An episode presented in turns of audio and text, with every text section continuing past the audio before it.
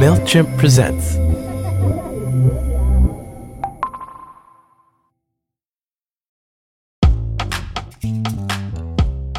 We all have that elder, you know, like an auntie, a friend, a parent, who drops wisdom on us and changes the course of our lives. This season, I'm talking to 15 incredible people about important moments they went through and how the elders in their lives got them through it. I'm your host, Jenny Yang, and this is Going Through It. This week, Kelly Marie Tran. When I realized my dad was being shamed for making an honest living, I think I realized that everything is sort of bullshit. Like, we are celebrating the wrong things. And, um, yeah, I think that that experience with my dad really taught me that we live in a sort of upside down world that attaches value to numbers. And I don't want to live that way.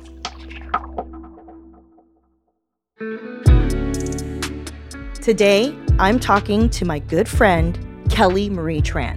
And I'm just going to say it. She is the hardest working woman in Hollywood. now, you might know Kelly as the voice of the first Southeast Asian Disney princess in Raya and the Last Dragon, or as Rose Tico in Star Wars Episode 8 The Last Jedi. But I know Kelly from a humble improvised comedy class back in 2011. Ugh, just comedy babies back then. I was drawn to Kelly the first time I saw her. I mean, she was a fellow round Asian face of smiley energy. And we connected right away. You know, just two women from Asian immigrant families trying to make it in an industry that didn't always make it easy for us. Today's show is for anyone who has ever been underestimated. Like anyone who needs the courage to go against the status quo. The moment Kelly booked Star Wars, she booked conventions. Everyone obsessed over how relatable and unmovie star she was. Like she'd be doing press tours with Luke Skywalker himself and just acting like she was lucky to be there. And I just feel like I I hope that I live up to this thing. it feels like a big honor and a big responsibility at the same time. You know, I keep reminding myself that I just want to do this thing justice. So many people have loved this for so long, and um, man, I hope I don't mess that up. it was a dream come true until Kelly became a target of racist and misogynistic trolls who hated the mere existence of her as a Vietnamese actress in the franchise. So she went against the grain again and deleted all of her social media accounts just as her star was rising. Like, wow, no one does that, okay? And then, in a boss ass move, Kelly wrote a powerful New York Times op ed. She rejected the online hate, declared her mission to keep creating, and proclaimed her love for her Vietnamese and Asian American identity. I love her so much. I knew of Kelly's humble comedy beginnings and that her parents came to this country as refugees from Vietnam, but it wasn't until talking to her for this podcast that I learned how humble her beginning really was. Like, I didn't know that Kelly's dad worked at Burger King to provide for their family.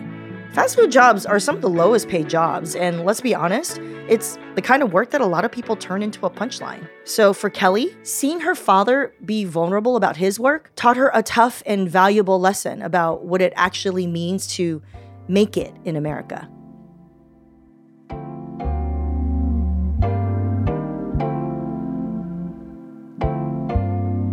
So I remember when, yeah, I was a kid, my dad would wake up before any of us woke up. He'd wake up at four, he'd go to work, and then he'd be home after we all were home. So, me as a kid, I just remember him working all the time and working really hard his first job when he came to the US was really starting as a cashier at Burger King. And he sort of worked his way up and became the district manager of a sort of chain of Burger Kings. I remember thinking that the Burger King thing was so cool because we would get like cool toys. and back then, Burger King had a contract with Disney before it switched to McDonald's. So we would get all the Disney toys. We had all these like little figures. And that was like obviously huge. And then I got into middle school and I sort of I really hate admitting this, but I think that I had a lot of shame about what my dad did.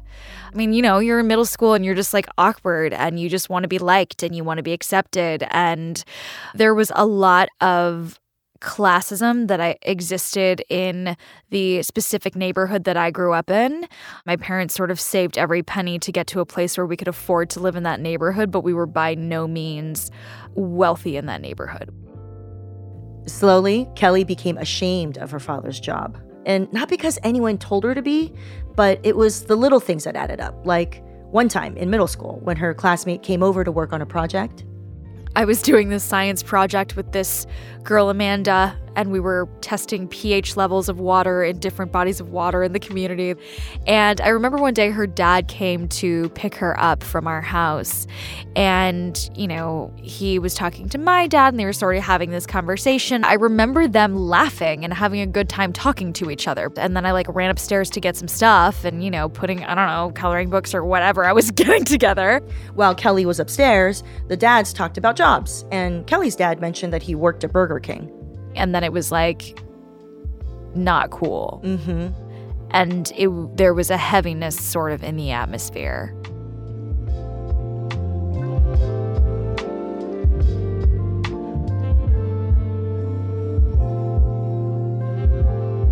And I mean, even if I didn't know to feel shame about what my dad did after that moment, I did. Do you know what I mean? Yes. Because suddenly you're like, oh, this is weird. I've just been taught that there that I should feel weird about this. But as soon as Amanda's dad had left, I remember my dad looking at me and just like being really confused. So my dad just said, Kelly, I don't understand why people think that I should feel shame for the job that I'm working. He said that he didn't cheat, he didn't lie, he didn't steal. He was working a job at Burger King, but a job that was honest and a job that provided for his family. And yet he had had this interaction with my friend's dad that sort of made him feel like he was doing something wrong.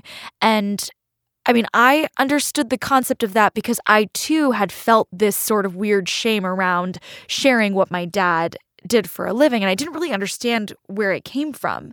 And to hear my dad say that and to also understand that he as an adult who came from a different country and was doing everything that he could and doing everything in a very honest way being taught that he needed to feel shame because he was doing it a way that society didn't accept mm-hmm. was so so strange to me because I was in sixth grade. Yeah. And it was one of the first times my my dad was really vulnerable with me, I think.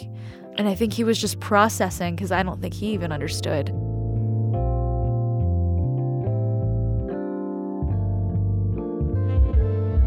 When did you realize that that incident was significant?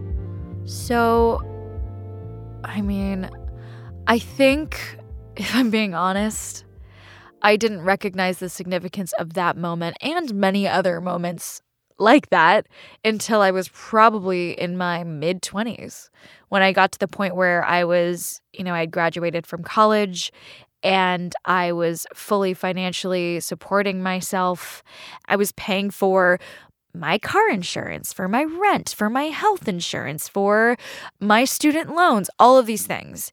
And then I really started to understand what my dad said about making an honest living and how hard it was and how what an accomplishment it is just to do that. I think that's when I really started to question the things that we're taught to have shame about. So, your dad's question to you about why he isn't being respected for his job at the time didn't make you really change anything. No, not at all. It did, if anything, it reinforced the kind of shame you might have about how different your parents were right. compared to your other friends' parents. Yeah. And so, how do you think your identity informed how you reacted?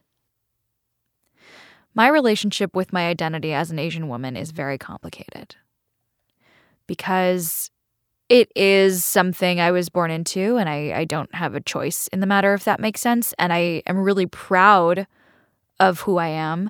But that question is complicated because, on the one hand, every experience I will ever have will be seen through that filter. And not necessarily because it's me projecting that, but it's because the way the world sees me.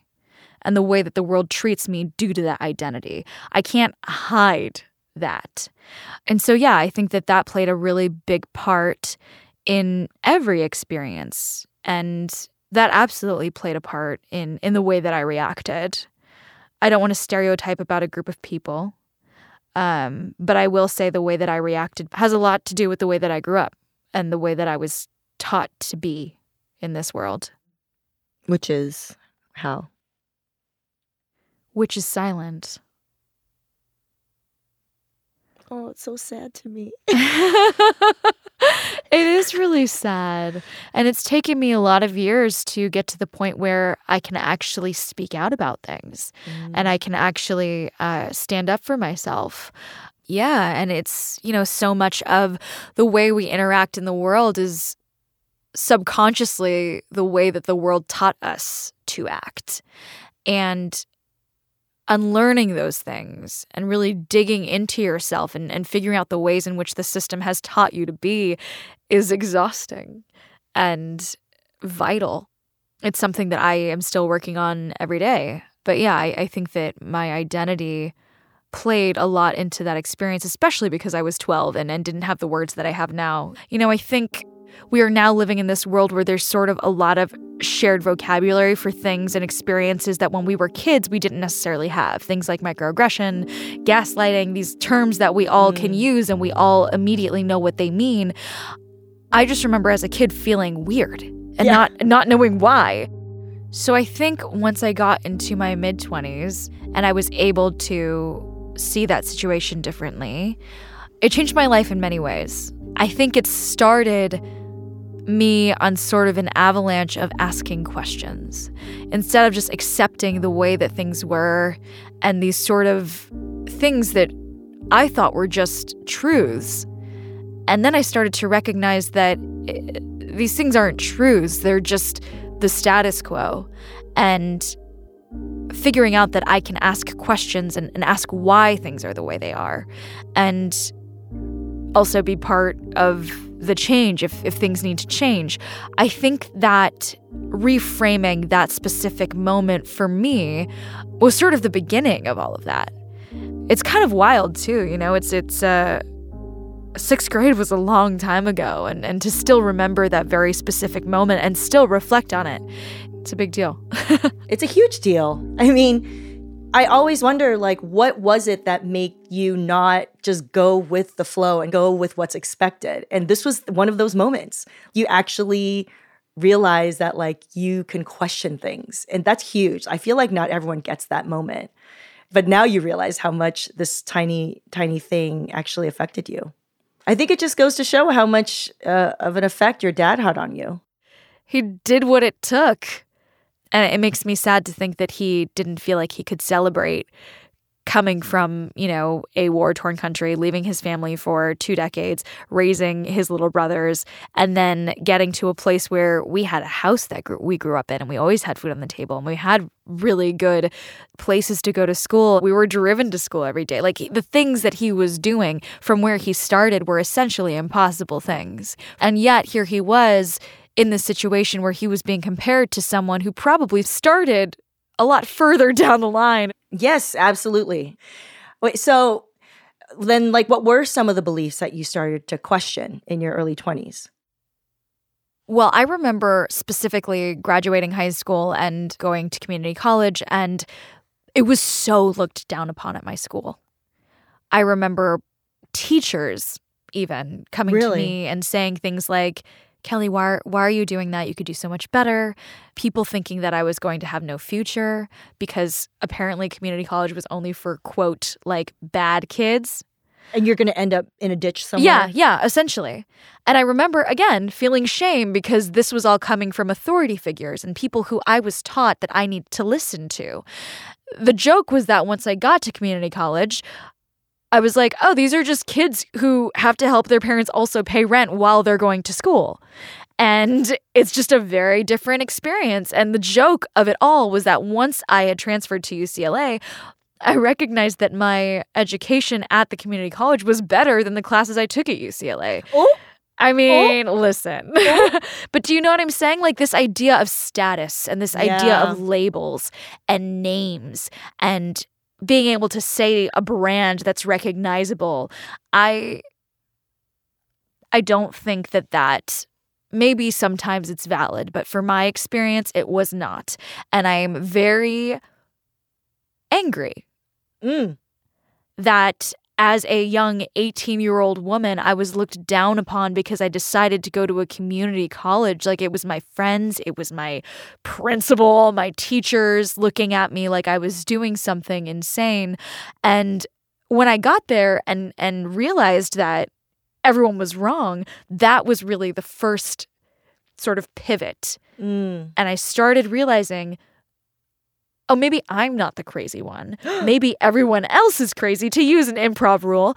And I think that that was the first time I broke from the quote path. Yeah. And this sort of thing that had been set for me. Yeah. What's socially acceptable? What's yes. a higher status easy to brag about way of life. Yes, and thank yeah. God because if I hadn't done that, I would never have pursued acting, and I ne- I would not be sitting here with you. Mm-hmm. But it, it, yeah, it was a journey for sure.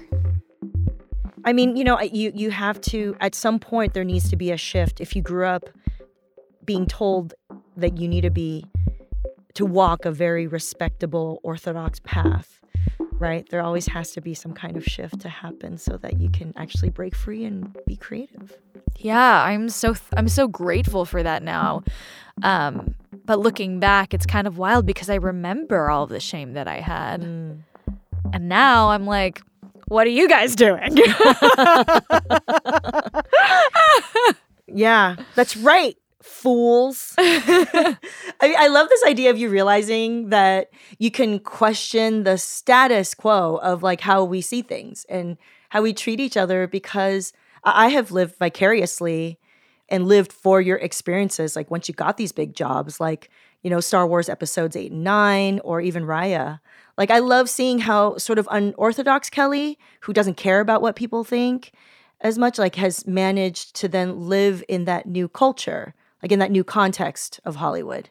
You know, can you tell me how you've been able to free yourself from doing what's expected? So I think growing up as a kid who was taught to sort of fall in line and really follow all the rules and then become a person who is working in this industry it took me a while to first of all even know what the rules were. Uh, and then to get to the point where I was absolutely willing to break them. Yeah. And I think I also had a lot of shame in my early 20s. You know, I I had shame about wanting to be an actor. I had shame about wanting to do something that was so impossible. There was a lot of sort of imposter syndrome of me being like, "Why me? Like I can't do this. I'm I'm such an average looking Asian woman." Like, you know, all these things that you tell yourself. And now, of course, I know that those are all lies and that, you know, I'm comparing myself to a very specific Western standard of beauty when I say those things about myself. But back then, I didn't know those things. I think when I first when I first got episode eight, I was very scared of doing anything wrong. Mm. I was so afraid of losing that job. I was so afraid of, I mean, I didn't God, I really didn't know how anything worked. It was like, you know, those YouTube videos of a baby who puts on glasses for the first time and like looks at the world and you realize, oh, that baby needed glasses. that's, kind of, that's kind of how it was for me. like, I was just like, oh, I don't know. There's just a lot of stimulation happening. I don't know what's going on. Um, what I find strange about this industry is there's this sort of expectation sometimes that you're going to walk into a room and people will sort of cater to you. I never grew up that way. Ooh. I grew up where, like, you know, I walk into a room and I was taught to cater to other people. And so I have always been taught to provide for myself because no one's going to do that for you. And so I try to walk into every room with that expectation. Like, I deserve to be here. I have important things to say. But at the same time, I'm not going to expect everyone to cater to me or to provide me with something. Like, I can also provide things for myself. And I think I've gotten to this point now. I mean, it's been years, but I've gotten to this point now where I, I really have just become confident in the things that I want and the types of stories that I want to tell. And I I think that change has been gradual. Um, and I don't think I can really point to one experience to as like the stepping stone. But I will say, starting as an actress and now also being a producer has absolutely changed the way that I look at this industry. And I'm also not afraid to ask for things that I didn't even know I could ask for it before. And it's not even like anything outlandish. It's just me being like, oh, I'm doing a movie about Southeast Asia. I'd really love to have representation in terms of the journalists that I talk to and mm. like just like things like that. Yeah. And now I'm really being thoughtful about or trying to be as thoughtful as possible when it comes to every single choice that I make because I'm recognizing that whether I like it or not, my journey is very public. And if it's going to be public, I might as well say something while I'm going through it. Um, I like that. So, that yeah. somehow your way of um, no longer just going along with the status quo included claiming your self worth by asking for what you want, but also still countering what the expectation is of a star or talent, yeah. right? Where you don't need other people to do everything for you. When I realized my dad was being shamed for making an honest living, I think I realized that everything is sort of bullshit. like, we are celebrating the wrong things. I don't want people to respect me because I'm associated with these sort of like bigger properties. I want people to respect me because I am really trying to invest in populations that have historically been marginalized so that they too can have a megaphone to make important, radical, revolutionary art. Mm. Like, I think that we live in a world that celebrates very s- specific capitalistic ideas, you know? And um, yeah, I think that that experience with my dad really taught me that we live in a sort of upside down world that celebrates, attaches value to numbers. And I don't want to live that way.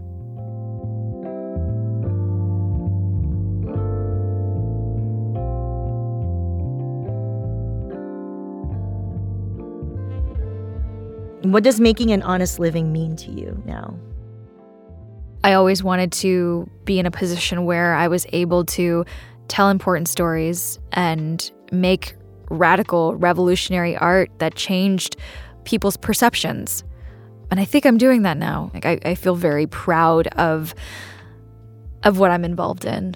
So yeah, I think for me, that's what making an honest living means.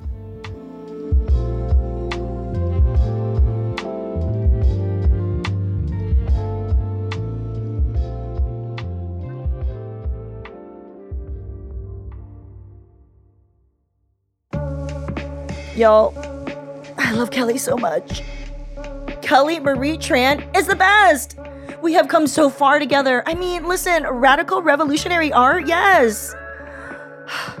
When I met Kelly back in 2011, I was still working in my first career in politics and feeling super burned out as a labor organizer. I was only a year into doing stand up comedy, and taking this improv class with Kelly after work was my little oasis in a job that did not make me happy. I was so sad.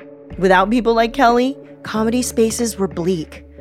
Every open mic and show felt like a suckhole of young white dudes recycling the same hack jokes about weed and self pleasure that I could never relate to. Please write better weed and self pleasure jokes. So, whenever I'd encounter an Asian American in the Los Angeles comedy scene, I'd always try to befriend them. It was an act of survival. Finding people like Kelly kept me going in a culture and an industry that tried to shame me for being Asian American you know, that told me I had to be the butt of the joke rather than the author of my own story. When I think about how people try to shame Kelly's father, and even Kelly herself when she was in Star Wars, I think about all the chances Kelly had to quit on her dreams. But thank God she didn't. I hope everyone can appreciate Kelly's story because we've all been there. We've all been made to feel like we're not good enough. And What her story shows us is that we all have the power to not internalize that shame. We can turn that around and say, it is the world that needs to change, and I will be a part of that change.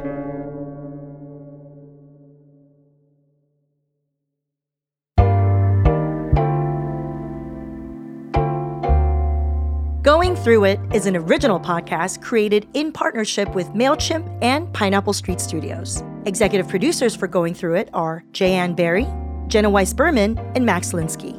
Our managing producer is Agarenish Ashagre. This season is produced by the all star team of Sophia Steiner Evoy, Emerald O'Brien, and Yinka Rickford Angwin. And we're edited by the irreplaceable Aaron Edwards. We're engineered to perfection or very close to it by Davey Sumner. Our theme music was produced by Raj Makija. Dawood Anthony also produced original music for the season with additional tunes from Epidemic Sound and Blue Dot Sessions. Legal services for Pineapple Street by Bianca Grimshaw at Granderson Des Rochers. Extra special thanks to Himia Freeman for his support on this production. And of course, the biggest thanks to my own elders for everything and for being the inspiration behind the show. Mom, Dad, Margaret Cho, Traci Kato Kiriyama, Keiko Agena, Tim Sams, Gina Lu Gong, Quan Feng, Michelle Ko, and so many more. And thanks in general to my loud ass partner, Corey Higgs, for staying quiet in the house for me. And thank you for listening.